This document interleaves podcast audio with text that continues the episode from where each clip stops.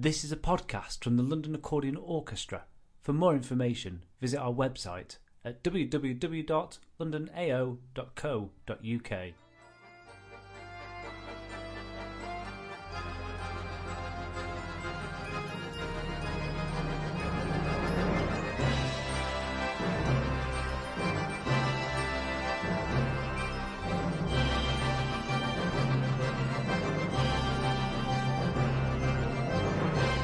I'm Sam Cullen, Principal Bass Player for LAO. In this episode, I'll be talking to our music director Ian Watson about recording the album, Flight. In July 2016, the London Accordion Orchestra performed at the London Irish Centre for a joint concert with the Castletown Accordion Orchestra from Ireland. On its own, this concert would have made an exciting weekend. 24 hours later, LAO made history by becoming the first accordion orchestra to make an album at the world-famous Abbey Road Studios. At 9 a.m. on a sunny Sunday morning, the wheels of accordion cases rattled over the iconic zebra crossing and the players of LAO arrived in Studio 2. The sense of anticipation was palpable amongst the players. After a hearty Sunday breakfast in the canteen, there was no time to spare for photos or selfies. Just yet. Our conductor had arrived early to help the engineers set up the chairs and microphones. The engineers couldn't quite visualise what 35 accordionists would look like, yet alone sound like. All eyes and ears were set out on our music director Ian Watson as soon as the click track started in the cans and the orchestra were focused and ready to record. Time was of the essence as we had just 10 hours to record a whole album.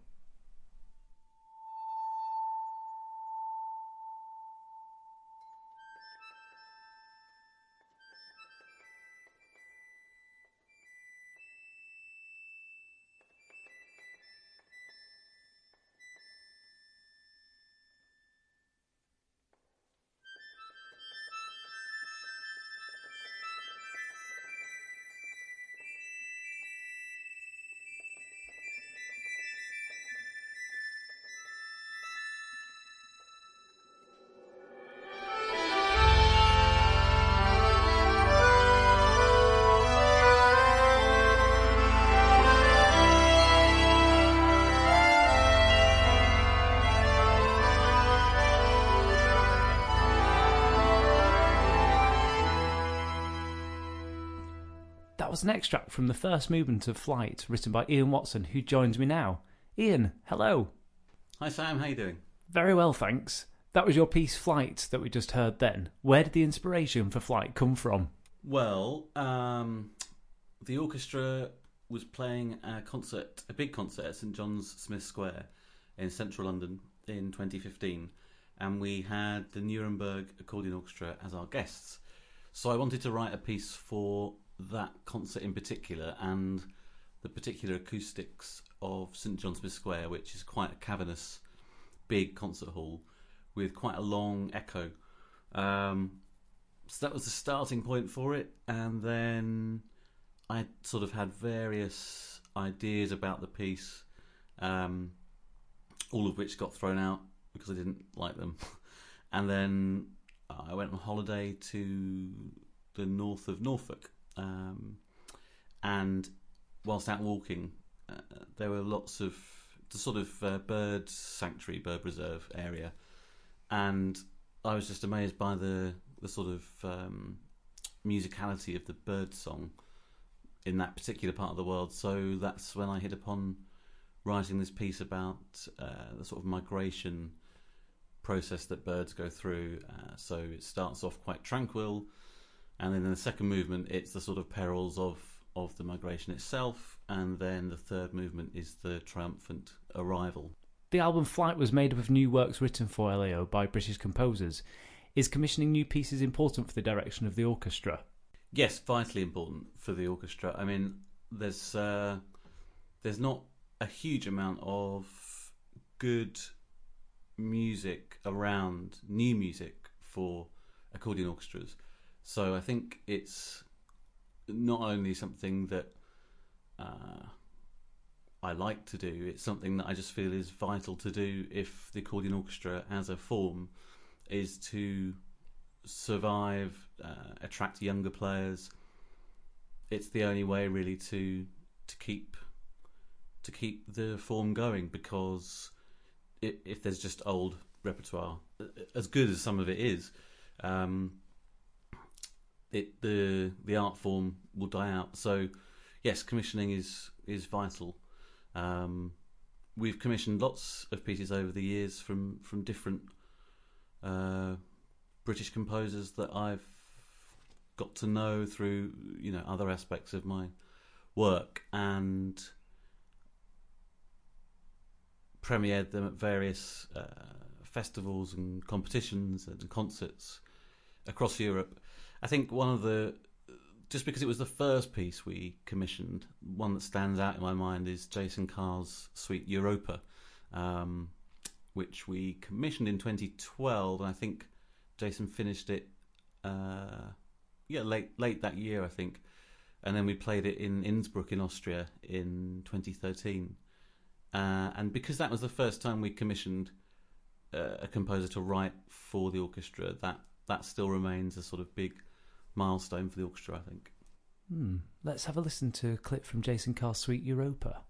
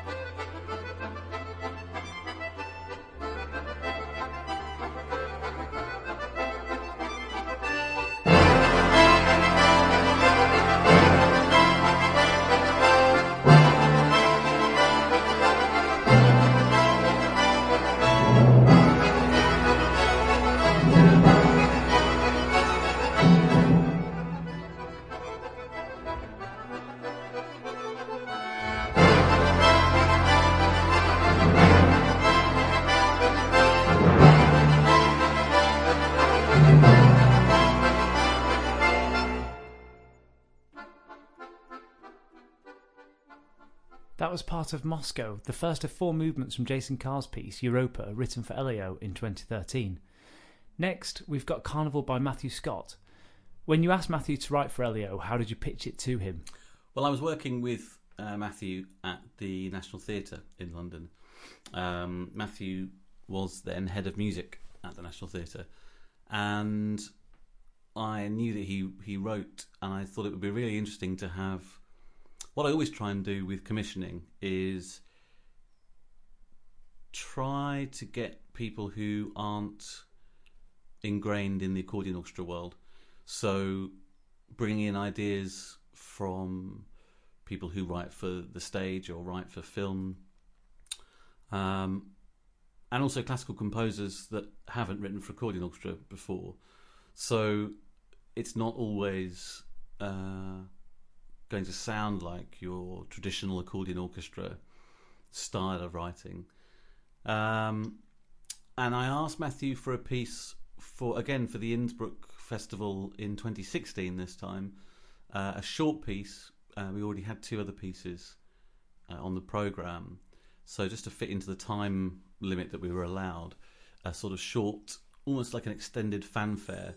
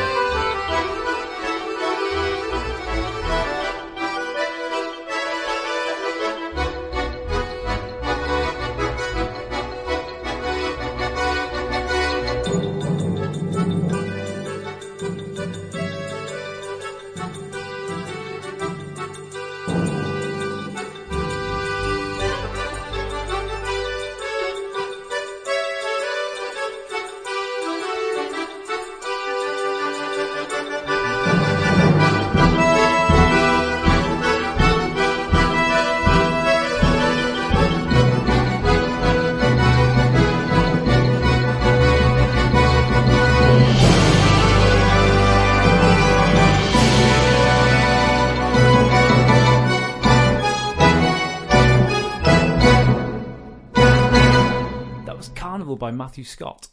All the composers joined us in the studio on the day, including film composer Stuart Hancock, who wrote a piece that also had its world premiere at the 2016 World Accordion Championships in Innsbruck, Austria. What was your first impressions of the piece when you heard it? Well, it's always a key moment when you've commissioned a piece and you get to hear or see the score or hear a computer version of how it may sound. It's exciting, and it's a bit terrifying as well, because you've commissioned the piece and you sort of get what you're given in this, you know, in the film world, and for stage. Composers are very directed as to what's needed, but with commissioning works for concert works, you can give a sort of overview of what sort of piece maybe you'd like. But often I just like to let the composers have a free hand at what they'd like to write. So yeah, the moment when you get the score or get a MIDI version of it is exciting and terrifying at the same time. When I heard Rhapsody, I couldn't have been more delighted. It was exactly what I'd hoped when commissioning Stuart. You know, as a film music composer, he's able to sort of conjure all sorts of emotions, but very clear emotions and very clear thematic writing, and particularly the middle section with the sort of solo for vibraphone and one accordion, which then gradually builds to 8 accordions and then to the full orchestra. It's a wonderful sort of romantic middle section to the piece.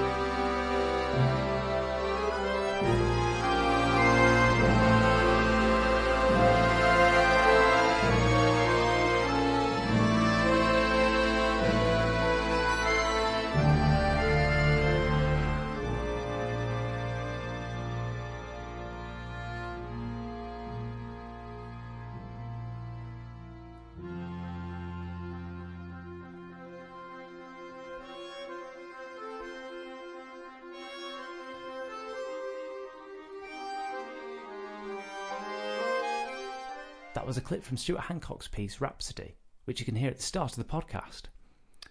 After a fun and productive morning, the players had half an hour for photos on the zebra crossing and on the steps to the main entrance before continuing to complete the 13 tracks. We finished up this incredible day by recording your piece 2012 with members of our intermediate orchestra joining the main orchestra. What were your overall impressions of the day? It was a fantastic day for many different reasons. I mean, one of the reasons LAO exists is to provide audiences and players with experiences that they couldn't get anywhere else. So I think that's what really makes LAO stand out as an amateur orchestra, is the constant ability to give players these experiences of playing at the National Theatre or recording at Abbey Road or doing composer workshops at the Royal Academy of Music. Just really interesting and diverse projects. The film music concert that we did, for instance, in January, which came just before the very serious project at the Royal Academy of Music. We did a film music concert where I encouraged the orchestra to dress up as their favourite film characters, and we had Shreks and nuns and all sorts of things, which was very good fun. It's quite shocking in some ways to see members of the orchestra as Shrek, and there's a couple of nuns as well, which sort of blew my mind. But the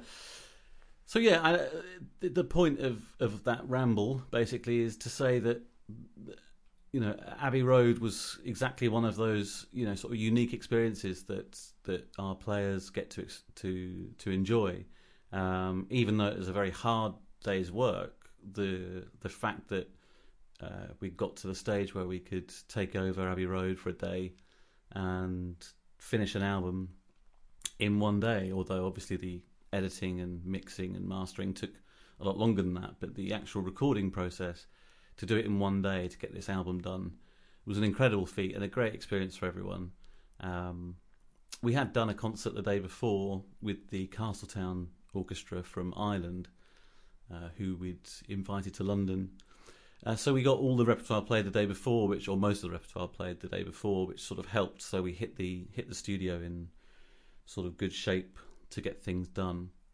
But the players dealt with it incredibly well. So, you know, pretty much all of them, it was their first experience of being in a big recording studio like that, playing with cans on, having things like a couple of movements of things. We had click tracks going in the cans just to make sure that the percussion, who were in separate booths so the players couldn't see the percussionists, to make sure the percussion and the orchestra were together with the click tracks. So it's an incredible set of experiences. Also, you know, for me it was great having Matthew Scott, who we talked about earlier, the composer of Carnival, who came along for the whole day and sat in the control room through the glass and was talking to me in my cans, just telling me when he thought we got a good take of each section, of each movement, or when we had to go again on something, or when was a good time to move on. Because with his vast experience of recording at Abbey Road and all over the world, he could help guide me on where we were at with what we had in the can. So it was, for everyone, including me, it was a great experience, I think. Ian, it's been a pleasure recording the podcast with you. Thank you very much. Thanks, Sam. Once the recordings had been mixed and the album was printed, it was officially released on December the 1st at the Union Chapel concert, where the orchestra performed tracks from Flight as part of the Daylight Music Series. Thanks for listening, and until next time, it's goodbye from us.